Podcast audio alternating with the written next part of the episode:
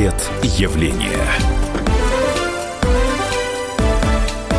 Здравствуйте, наши уважаемые, дорогие радиослушатели. Э, я Александр Милкус, обозреватель «Комсомольской правды» по образованию и науке. Рядом со мной Юлия Смирнова, наш специальный корреспондент. Всем здравствуйте. Э, у нас в гостях сегодня Алексей Валентинович Соков, директор Института океанологии имени Шершова Российской Академии Наук. И говорить мы будем про загадки океана.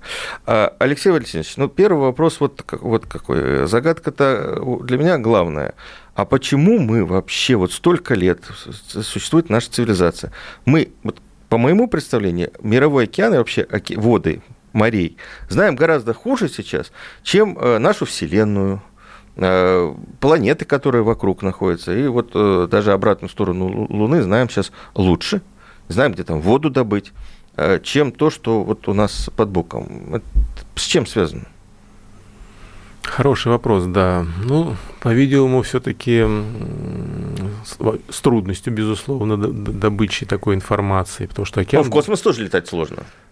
Знаете, с каком-то, в какой-то мере проще. Ух ты. Да, ну какое там давление? Вот, вот, вот какой, какую герметизацию надо обеспечить на космическом корабле? Да, просто чтобы было там давление не, ну, минимальное, да. Не, ну там, сколько? С, с ну, другой стороны, вакуум.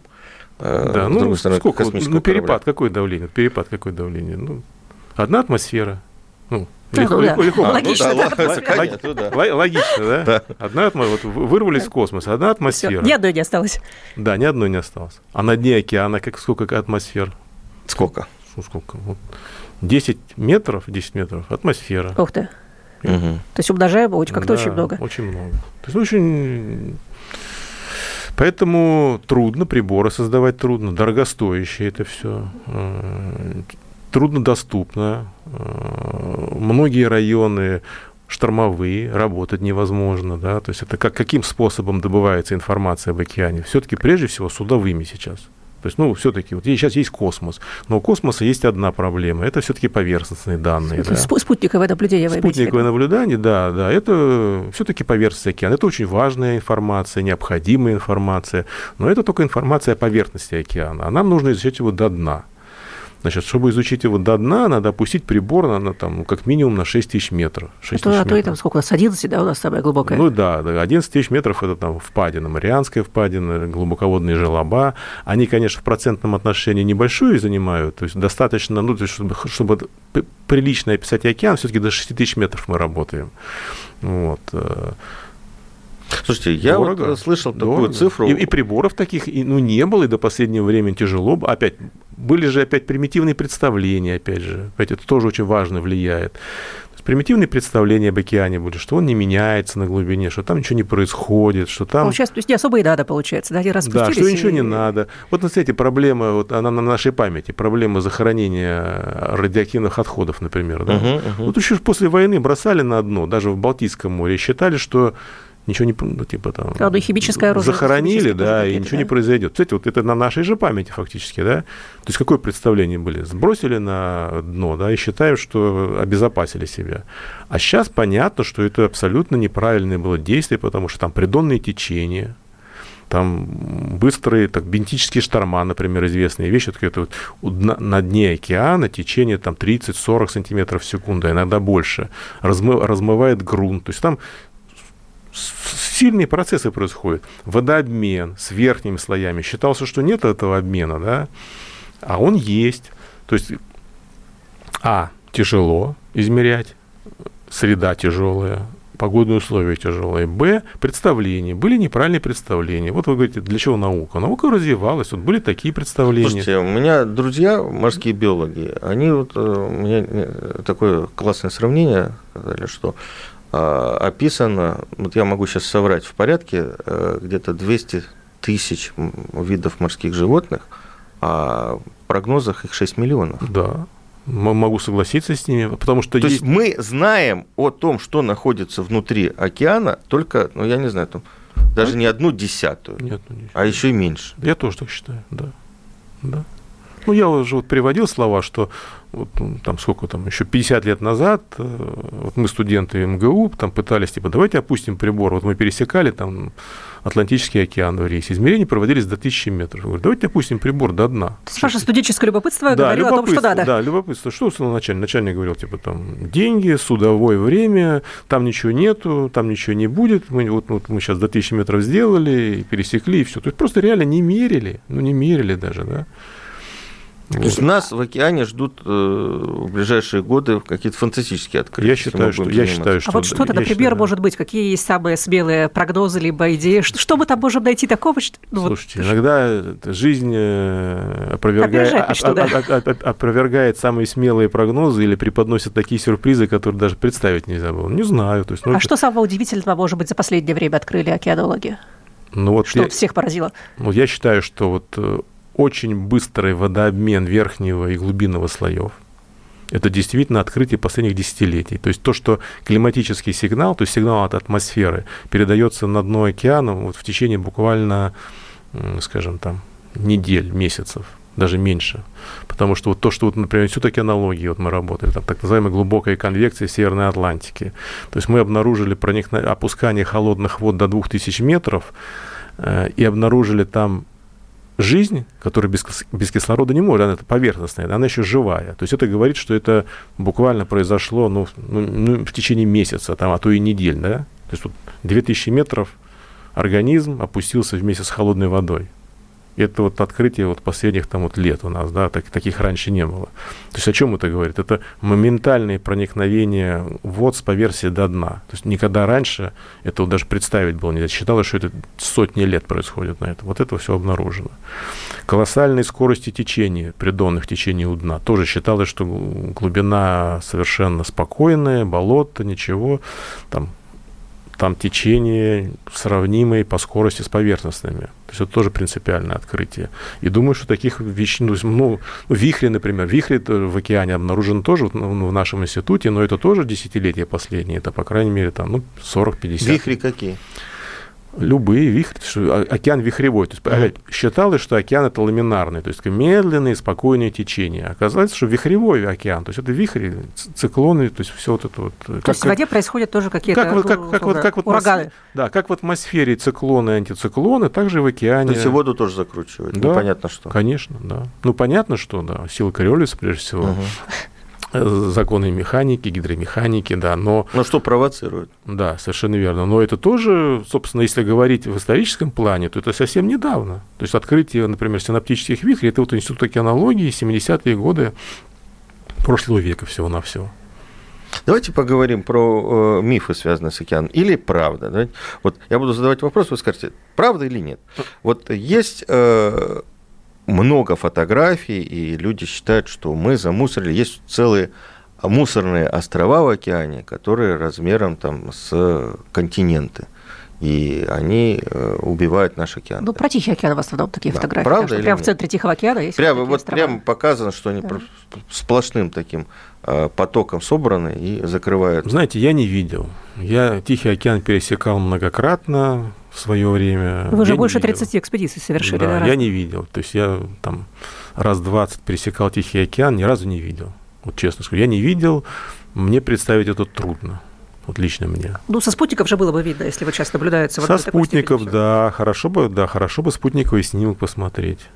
То есть это вот, э, вот я просто тоже разговаривал со специалистами, говорят, ну это вранье, сфотографировали мусор, нет, сфотографировали в каком-то порту, когда мусоросборщик собирает э, пластик, и, э, значит, вот выдали это за такой мусорный остров. Я не видел лично, спутниковых снимков таких тоже не видел, э, трудно представить лично. Хотя, лично. хотя, ну, мы же знаем, там на островах тоже Новой Земли, на там, Колгаче, э, на Вайгуеве, да, там же э, практически все бухты, они забиты пластиком. Ну вот сейчас, после этого шторма Глория, циклона Глория, в Испании выбросила на пляже мусор, которому 40 лет. То есть, видно по датам выпуска этих продуктов, что 40 лет назад это все выбросили это в океан. Мы, мы замусорили рассматриваем. Вот э, Нет, на каждом это... пляже есть вот эти э, старые буйки пластиковые, рыбацкие сети э, капроновые и так далее. То есть это все есть, но не Нет, в таких это, масштабах, это в которых есть. нам рассказывают. Да, масштабы не такие. Нет, безусловно, это плохо, безусловно, это с этим надо бороться. Но масштаб такого я не видел, честно говоря. Вот сейчас все изучают микропластик. Это, вот. это же вопрос... Я к этому подводил. Сейчас, это вопрос моды, понимаете? То есть это, ну вот сейчас как это, ну, вот новая такая э, микропластик мы изучаем. Плохо это, конечно, плохо. Надо изучать, конечно, надо изучать.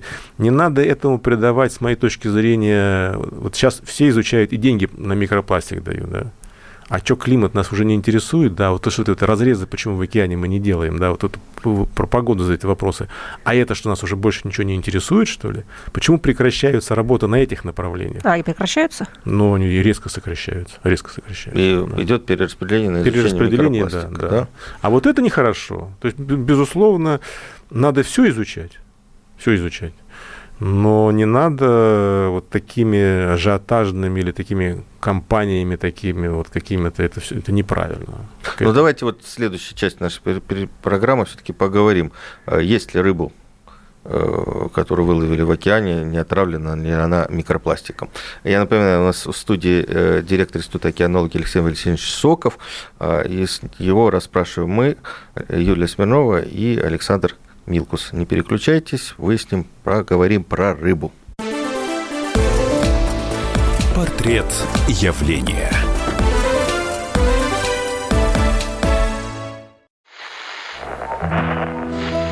Самара 98,2. Ростов-на-Дону. Иркутск 89 и 8. 91,5.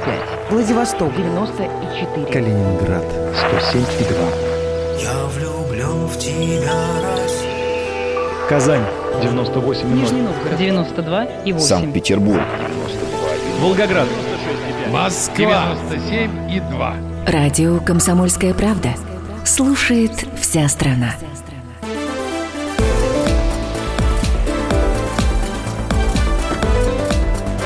Портрет явления.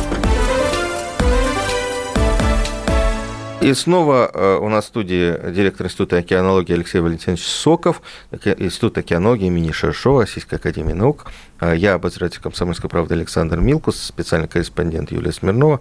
Э, Алексей Валентинович, вот очень много страшилок я читал в основном в прошлом году о том, что выловили рыбу, в ней там некоторое количество микропластика обнаружено, там какие-то единицы и так далее, и так далее. В общем, жуть, страх. Э, рыбу, выловленную в океане, есть нельзя, а уж те, которые вы, вы, выращены в специальных этих э, хозяйствах для их разведения, так вообще жуть, э, она вся отравленная, да? Правда? Ну, если я вам честно скажу, я не отвечу. Это надо к рыбникам, специалистам. У нас вот в НИРО институт, который этим занимается. Я знаю, там они режут этих рыб, но мои там друзья работают, вот они поэтому специалисты. Я здесь вам, скажем так, не из первых рук, не самую квалифицированную информацию дам. Но то, что вы сказали... Ну, мне ну вот в воде да. микропластик, частицы есть, есть в океанской есть, воде? Есть, да, есть. Это вот сейчас статья опубликована. Я только что читал отчет нашего института. Очень много статей опубликовано. Сейчас это модная тема. Есть и в рыбе тоже есть. Ну, дальше начинается вопрос, насколько это вредно. Вот вы упомянули выращивание рыбы в садках там, да? Но там же не из-за пластика там она из-за вредна. Пластика, там, же, там же она накачана там какими-нибудь... То, что называется умным словом аквакультура. Да, аквакультура. Понятно, что аквакультура менее полезна, чем от, рыба открытого океана, вот это уж однозначно. Она и по цене, насколько вы знаете, отличается. На любом рыбном рынке возьмите, они говорят, это океанская, она дороже, чем выращенная. Почему? Потому что она дикая, она как раз, она как раз более чистая как раз. Может быть, там и, конечно, есть в ней микропластик, но насколько это влияет, еще, скажем так, тоже не доказано, ну, скажем так.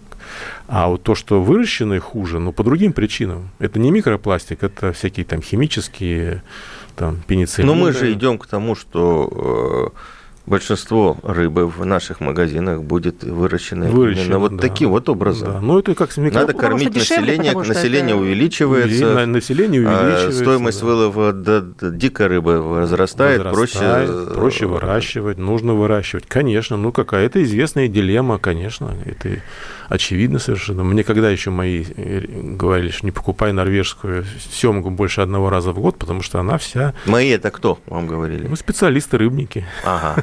По секрету. Мои друзья, да, да. Так. Потому что она накачана вся там, соответственно. Раз в год можно себя побаловать. Один раз, да, чаще, говорит, не надо. Ну, а, вот а, а, а что покупать? Ну, вот что-то дикое, что-то.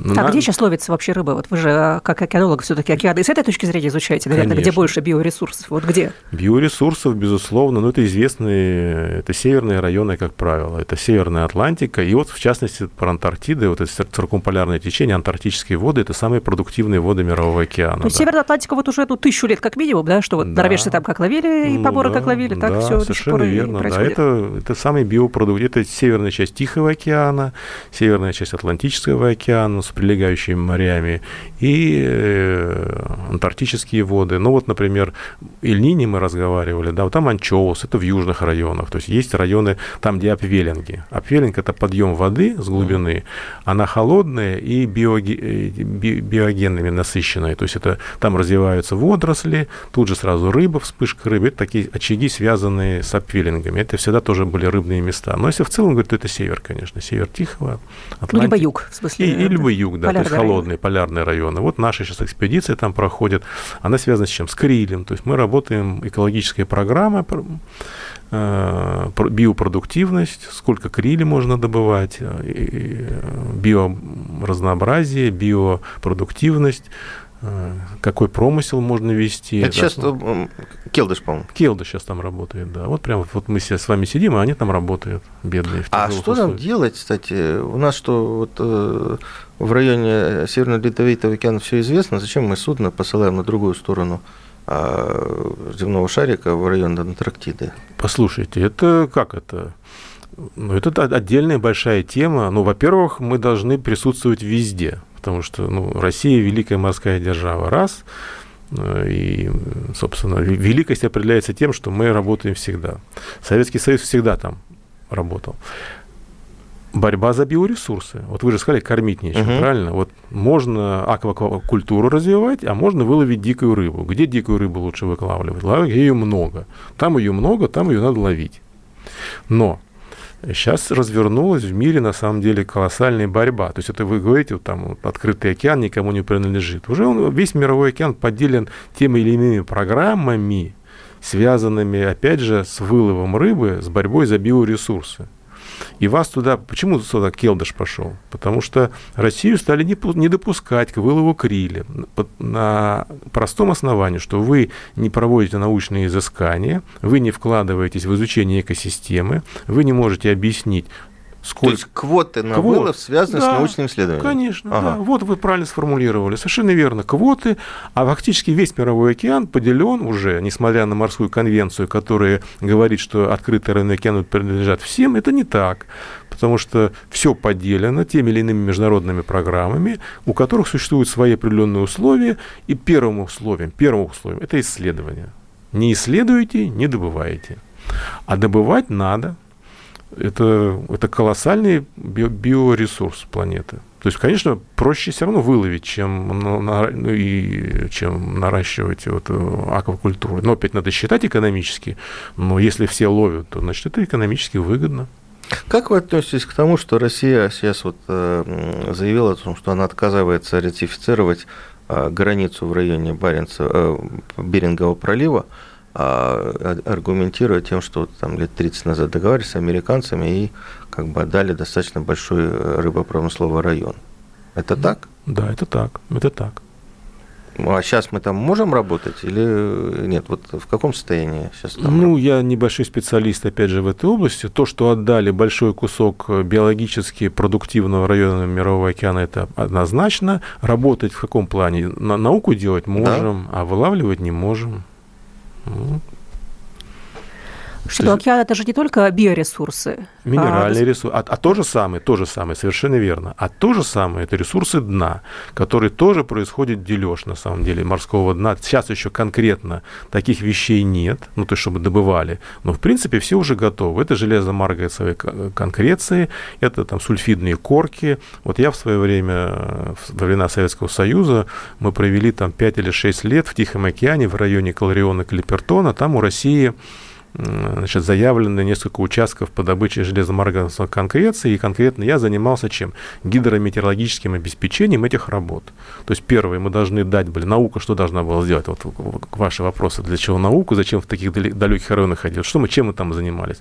Мы должны были дать гидрометпрогноз, безопасности добычи для судов и тех тракторов, которые на дне будут ползать, это раз, и экологические обоснования э, не ущербом среде при такой добыче. Вот это была задача гидрометнауки. Но вот сейчас скоро лицензия заканчивается, Россия таких работ там не проводит, и будущее, например, э, под вопросом. Потому что если мы не будем доказывать что мы там проводим научные изыскания, то нам не запретят просто, согласно вот этим всяким международным договорам, запрещать, запретят добычу. Значит, кто-то будет другой добывать, тот, кто вкладывается в научные изыскания. Вот простой ответ. Кто у нас конкуренты в данном случае? Весь мир. Весь мир ну, может, не весь, а какие-то экономически активные страны, там Китай, США, Европа? Ну, все, ну, Европа, э, США, естественно, ну, там же и Индия, и там и Китай, там, ну, там очень много даже таких экзотических стран, которые... То у есть которых, вокруг океана у... с ложкой стоят очень много, очень много. Есть же страны, которые вообще без э, ресурсов, да, им, им только надежда, собственно, и Антарктиду хотят поделить из-за ресурсов, и Мировой океан хотят, потому что у них нет ресурсов. Ну, а нефть и газ на шельфе, это же еще, наверное, важнее. Нефть и газ на шельфе, ну, ну шельф более-менее там, понятно, 200-мильная ну, экономическая да. зона, там поделена уже все, да, но есть открытые районы океана, у которых такие же, собственно, проблемы возникнут, безусловно. Э, у нас там до перерыва небольшой э, кусочек времени остался. Я хотел, знаете, э, на следующую нашу, нашу часть эфира перейти вот к чему. Я недавно посмотрел годы выпуска российских научно-исследовательских судов. Вот мы говорим о 80-е годы прошлого столетия, это застой. Экономика не развивалась, все уходило в там, в космос, на вооружение и тому подобное. Да? Но средний возраст э, научно-исследовательских судов, которые сейчас, они практически все э, находятся под управлением Института океанологии, как я понимаю, это выпуск 78 год, 79 82 84 То есть тогда страна э, очень большое значение придавала научно-исследовательскому флоту. И, в общем-то, вот выпуск вот именно в тот период был массовый. Конечно, это период расцвета советской кино. То есть застой, может быть, там в экономике был, но страна уделяла колоссальное э, внимание изучению Мирового океана. То есть суда все построены действительно 70-е, 80-е годы. Судов было построено много. И данные измерений, которые тогда Советский Союз вкладывал, это практически 70-80% измерений было принадлежало Советскому Союзу. То есть это период расцвета отечественной кинологии. Давайте вот после перерыва поговорим про судьбу научно-исследовательских судов э, океанографического флота э, сегодня. А я напоминаю, у нас в студии Алексей Валентинович Соков, директор Института океанологии имени Шершова, я Александр Милкус, Юлия Смирнова, э, журналист «Комсомольской правды». Мы расспрашиваем нашего гостя. Портрет явления.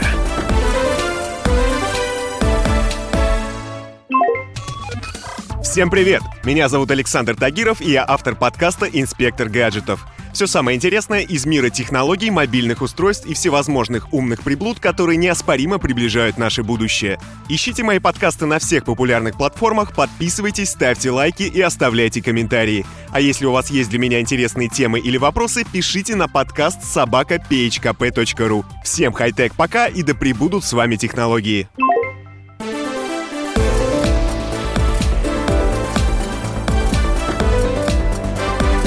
Портрет явления. Итак, мы продолжаем наш разговор с директором Института океанологии имени Шершова Российской Академии Наук Алексеем Валентиновичем Соковым. Я Александр Милкс, обозреватель э, «Комсомольской правды», специальный корреспондент Юлия Смирнова сегодня со мной допрашивает и расспрашивает гостя. Алексей Валентинович, хотелось бы вот продолжить наш разговор и поговорить про судьбу научно-исследовательского флота э, России сегодня. Сколько у нас судов? 12? У нас 12, да, в институте. Так. А объясните, пожалуйста, вот э, административно. В Министерстве э, науки и высшего образования мне говорят, это наши суда, мы ими управляем. А Институт океанологии говорит, это мы управляем. Кто владелец судами, кто ими распоряжается, кто решает, куда пойти, чем заниматься и так далее. Официально государство является собственником государства. И в данном случае Министерство науки, являясь представителем государства, значит, действительно право. То есть э, это их суда они государственные.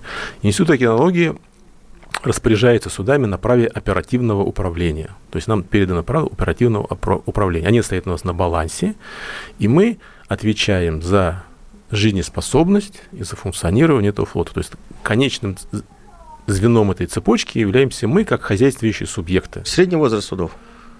Больше 30 лет, под 40. Э, они в каком они состоянии? Что... Они все в разном состоянии, но сразу могу сказать, что этот возраст уже давно призван к списанию. То есть они в разном состоянии, но, но, но понятно. А если планы купить либо построить что-то новое? Ну, это очень большой, да, длинный разговор. Конечно, давно уже надо менять. То есть флот давно надо менять. Конечно, есть аналоги зарубежные, которые работают, научные суда, им и 50, и 60, и 70 лет, но тогда в них надо вкладывать. Ну, они обслуживаются, да, они ремонтируются постоянно. Беда нашего флота то, что он недофинансирован, начиная с развала Советского Союза. Э, то есть фактически финансирования флота не было, оно было там, минимальным, просто минимальным. Поэтому много судов списано, вот. Мы, как Институт океанологии, мы были всегда, собственно, это сейчас Министерство науки появилось, до этого была Академия наук, но ситуация была такая же. То есть это Институт океанологии содержал свой флот. Вот. И мы, кстати, одна из немногих организаций, которые ну, удалось, по, по крайней мере, ядро флота сохранить э, в приличном состоянии. Чем вот. сейчас занимается этот флот? Мы занимаемся сейчас только наукой. Но, к сожалению, недостаточное количество времени. То есть э, флот в среднем, вот из этих 12 судов, 12 судов, только 7 э, работают в море. Все остальные выведены из оперативного управления, они стоят у стенки, просто стоят у стенки. На них не хватает денег. Да, но подождите, когда они стоят у стенки, на них тоже нужны деньги на их содержание. Совершенно верно. Это колоссальная государственная проблема. Это та проблема, которую мы не можем решить с министерством. Институт содержит их за свой счет фактически, потому что на них деньги не выделяются. Если судно не участвует в государственном задании, то на него не выделяется ни копейки значит, э, норматив так называемый, то есть это деньги, которые выделяются на судно во время экспедиции и во время стоянки ну, в какие экспедиции ходят сюда сейчас? Какие живые? Ну, вот да? прямо сейчас Ну, прямо сейчас Келдыш, Келдыш работает в Антарктиде. Так. Вот. Еще кто-то где-то прямо сейчас есть? Или прямо сейчас, сейчас ни одного судна в море нет, потому что сейчас зима, не сезон. Это вот мы работаем э, в южном полушарии, uh-huh. где лето. То есть все остальные стоят у причала. Значит, в том или ином... Значит, на Дальнем Востоке сейчас там вот одно судно находится в ремонте в данный конкретный момент, а так а все остальные у стенки. А прошлое сколько, у нас, были? сколько у нас на Дальнем Востоке судов? На Дальнем Востоке у нас э, Несмеянов, Лаврентьев, Апарин, Богоров, э, Гагаринский, то есть 6, да, и одно маленькое, то есть 7. И, и в живом состоянии? В живом состоянии Апарин, Лаврентьев, эти, которые работают, два судна, которые работают постоянно. Значит, Несмеянов давно уже с течью, нам он так им достался, он с течью в корпусе стоит у причала уже там больше пяти лет, мы не можем никакого списать, потому что Министерство науки не, не списывает. Потому что вот как раз вот здесь как раз они проявляют свои хозяйственные свойства. Мы тратим деньги, мы посчитали, что на содержание вот этих вот судов, которые стоят у стенки, примерно 7% бюджета мы тратим.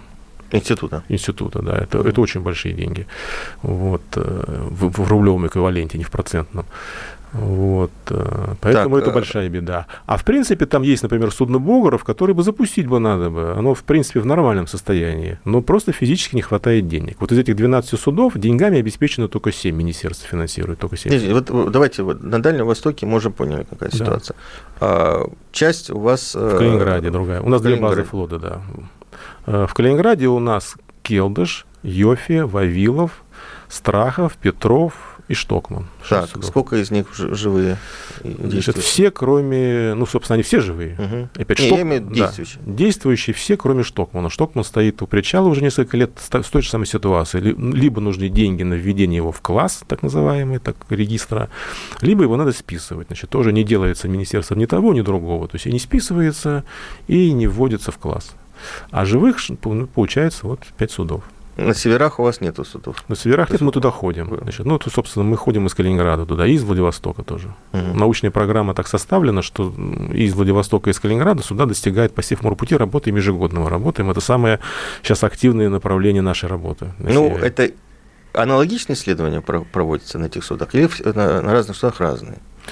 Э, исследования проводятся в соответствии с теми программами, которые побеждают в конкурсе, который устраивает Министерство науки. Значит, назвать их, а, а, как назвать их аналогичные понятия, то есть все изучают э, то есть гидрологию, то есть температуру, соленость течения, все изучают биологию, все изучают геологию, просто разными методами иногда в разных районах, ну, разные темы госзадания. То есть, ну, можно назвать, если говорить про океанологию, то можно сказать, что типа там все, все в рамках океанологии, да, но, безусловно, исследования отличаются между собой, конечно же. Сколько нам судов судов, вот на ваш взгляд, нужно сейчас для того, чтобы мы, э, ну, по крайней мере, достигли тех показателей, которые были в Советском Союзе? Это невозможно. Это невозможно по финансированию. Достигнуть показателей Советского Союза просто нереально при, при нынешнем финансировании. Министерство науки... Ну хорошо, вот давайте миллиард. идеальную ситуацию. Вот сказали, Алексей, сколько вам денег надо? Ну, как вот Остап Бендер сказал Шуре Балагану, сколько вам денег надо для счастья?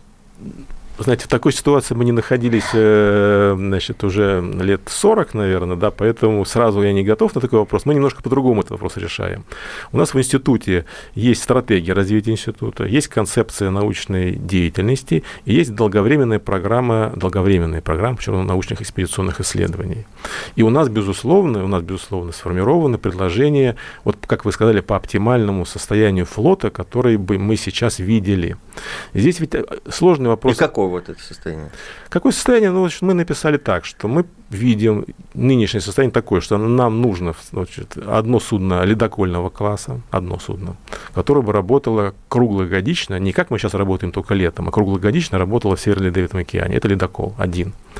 Нужно два судна крупнотоннажные, типа Йофи Вавилова, чтобы они обеспечивали многофункциональные Э, долговременные исследования во всех мировых районах океана, то есть от полюса до полюса. Ну, летом. Это, вот, это аналог Келдыша, аналог Йофи, аналог Вавилова. И нужно четыре судна среднетоннажные для работы в морях, и нужно два судна мелкотоннажные, экономичные, чтобы они работали там. Все у нас по регионам, все расписано. Вот такая программа у нас есть. Она исходит из разумной достаточности, скажем так. Из, чтобы это были небольшие затраты денежные, на, на ремонт содержания экспедиции, да, но в то же время, чтобы покрывало, по крайней мере, существующие минимальные, подчеркну, минимальные запросы научного сообщества на проведение морских экспедиционных исследований. Это был голос Алексея Валентиновича Сокова, директор Института океанологии имени Шершо Российской Академии Наук, и Александр Милкс, Юлия Смирнова. Мы расспрашивали нашего гостя. Не переключайтесь. Портрет явления. Всем привет, меня зовут Мария Баченина, и я автор подкаста «Здоровый разговор». Подписывайтесь на мои подкасты на всех популярных платформах, ставьте лайки и присылайте свои темы, интересные вам, на почту подкаст собачка.phkp.ru.